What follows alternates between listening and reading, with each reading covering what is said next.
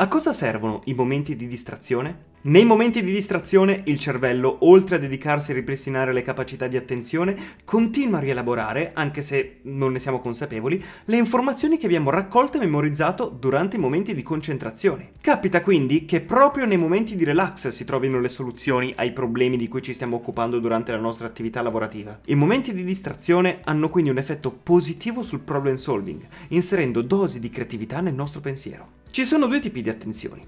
L'attenzione concentrata, che porta l'attenzione su punti molto specifici e ben circoscritti, e l'attenzione in relax, quella in cui si divaga, fa emergere ricordi apparentemente non collegati col problema che stiamo analizzando.